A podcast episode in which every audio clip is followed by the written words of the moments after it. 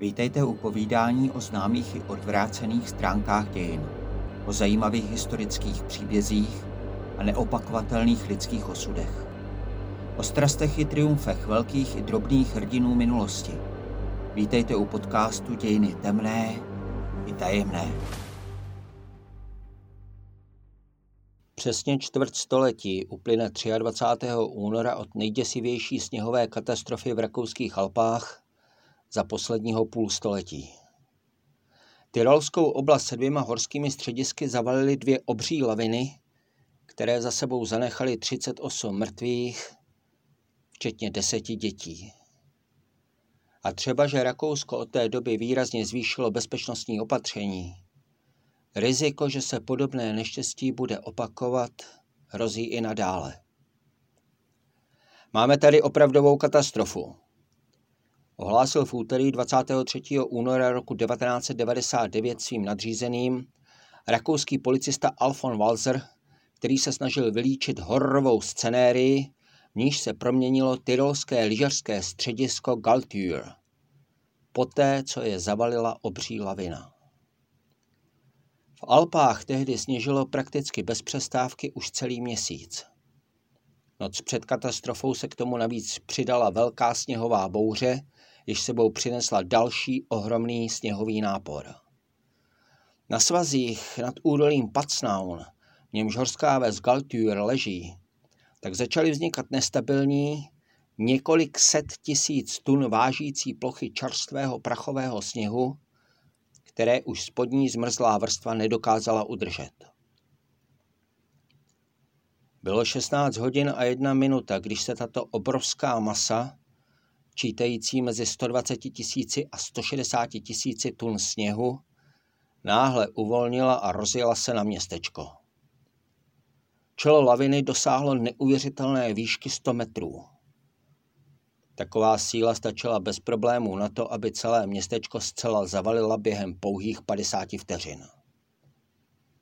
Byla to tma. Všechna okna byla náhle pokryta sněhem.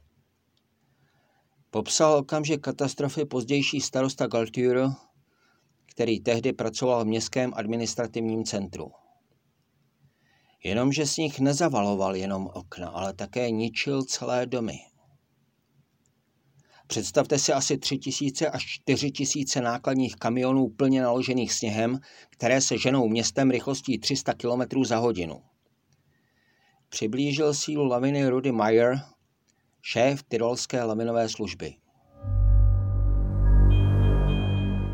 Katastrofu znásobilo, že se lavina dostala až do takzvané zelené zóny, považované do té doby oprávněně za neohrožovanou, protože do ní žádná lavina nepronikla už nejméně 600 let. Stavby v této oblasti tedy nebyly na takový sněhový nápor v žádném případě připraveny. 30 domů a hospodářství skončilo v troskách další byly těžce poškozené. Žádný ze zmíněných 30 domů přitom nestál v zóně, jež by byla považována za vysoce rizikovou. O to děsivější následky s nich měl. Lavina byla tak silná, že jedním domem doslova proletěla a strhla celé jeho horní patro tak snadno, jako když vyhodíte hrací kartu z ruky na stůl. Střecha se zhroutila na podlahu. Vzpomínal Mayer. Všechny silnice pohřbilo 8 metrů sněhu. Pomoc venčí nemohla v obtížných podmínkách bezprostředně dorazit. A obyvatelé města tak museli sami vyhrabávat těla svých blízkých. Pro řadu zavalených bylo bohužel už příliš pozdě. Tato první lavina si vyžádala 31 obětí, které při jejím prvním dopadu buď utrpěly smrtelná zranění, nebo se udusily v zavalených domech. Největší záchranná operace v poválečném Rakousku začala až další den a sledoval je celý svět. Trvalo 15 hodin, než se na místo dostal první záchranářský vrtulník. Do té doby se podařilo lidem Galtýru vyprostit ze sněhu 22 přeživších a další čtyři vyhrabali záchranáři. Přítomní lékaři mezi turisty zřídili na místě improvizovanou kliniku. Sníh však stále ještě neřekl své poslední slovo. O den později pořibila druhá lavina sousední vesnici Valzur a zabila sedm lidí. Počet mrtvých tak vzrostl na 38, z toho bohužel 10 dětí. Více než polovinu obětí představovali němečtí turisté. Důsledku této katastrofy začaly rakouské státní orgány i soukromé společnosti pracovat na řadě projektů, které by podobným neštěstím napříště bránili. Inženýři začali vyvíjet nové modely věnující se predikci lavin, jež by přesněji předpovídali, jakou sílu dokážou laviny vyvinout a jak daleko se mohou dostat. Tyto modely pohybu lavin pak sloužily k vytvoření přesnějších map ohrožených stavebních zón v horských oblastech. Rakousko také zavedlo pro svá horská pásma přísnější stavební předpisy, nutící architekty, aby domy stojící v nejrizikovějších zónách vydržely větší nápor než dřív. Jedna firma začala vyrábět dokonce okna odolná proti lavinám. Podle Rakouského ministerstva pro udržitelnost a cestovní ruch bylo od roku 1999 do roku 2019 vybudováno přibližně 400 projektů protilavinové ochrany, zahrnujících například sítě zabraňující sněhovým sesuvům nebo pevné struktury, které mají za úkol zpomalit jejich rychlost. V samotném Galtýru byly na svazích nad obcí zřízeny rizikové zóny s ocelovými ploty, vytvářejícími menší polička zabraňující vzniku velkých lavinových ploch.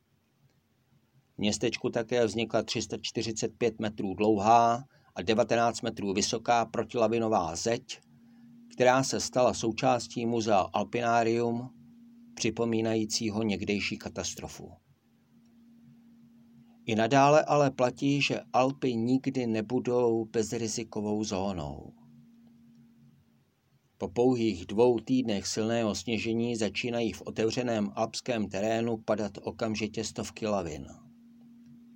Například v lednu 2019 spadla ve Švýcarsku lavina natolik silná, že se přes všechna opatření dokázala prohnat horským hotelem a zranit přitom tři lidi neděli 8. března roku 2020 zabila lavina na severní straně horského masívu Dachstein pět Čechů, kteří v rakouských Alpách trávili dovolenou.